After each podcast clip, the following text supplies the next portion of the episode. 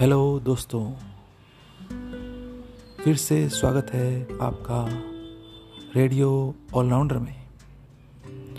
दोस्तों, आज के हेल्थ सेगमेंट में हम बात करते हैं डायबिटीज़ यानी कि मधुमेह के बारे में। दोस्तों, भारत में डायबिटीज़ के लगभग 8 से 10 करोड़ मरीज़ हैं और इन मरीज़ों की संख्या काफ़ी तेज़ी से बढ़ रही है, जिसके कारण हम कह सकते हैं भारत को डायबिटीज़ की राजधानी।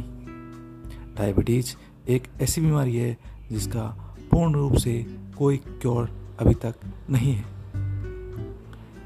रोगी को जीवन भर दवाई के सहारे जीना पड़ता है, परंतु रोगी कुछ सावधानियां व अपने प्रयास के द्वारा डायबिटीज़ के गंभीर खतरों से बच सकते हैं,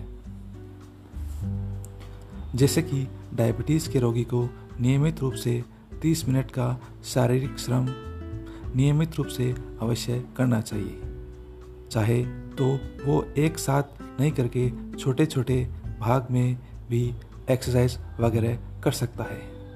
शारीरिक श्रम में walking, jogging, swimming, cycling, aerobic, cardiac exercise वगैरह हो सकती है। उसके लिए अपने डॉक्टर से कंसल्ट कर सकते हैं। शारीरिक श्रम से शरीर की अतिरिक्त चीनी अपने आप बर्न हो जाती है, पर अगर आपकी शुगर ज़्यादा है तो आप डॉक्टर की सलाह अवश्य लें। खाने में फ्रेश फ्रूट वेजिटेबल लेना चाहिए।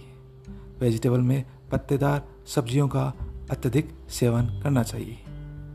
कार्बोहाइड्रेट जैसे मैदे से बनी हुई वस्तुएं, चावल की मात्रा एकदम कम रखनी चाहिए, ताकि शरीर को कार्बोहाइड्रेट को बर्न करने के लिए ज़्यादा मेहनत करने की ज़रूरत नहीं पड़े।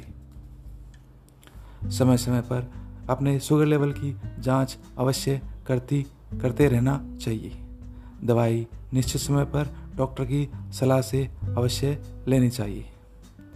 इसके अलावा नियमित रूप से प्राणायाम करना चाहिए, जिससे जीवन में स्ट्रेस का लेवल रहे कम और शुगर लेवल रहे संतुलित। इन छोटे छोटे प्रयासों के जरिए आप डायबिटीज़ को नियंत्रित रख सकते हैं और एक स्वस्थ व खुशहाल जीवन जी सकते हैं।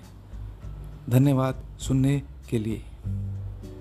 शुभ रात्रि। जनहित में प्रसारित रेडियो ऑल राउंडर के द्वारा।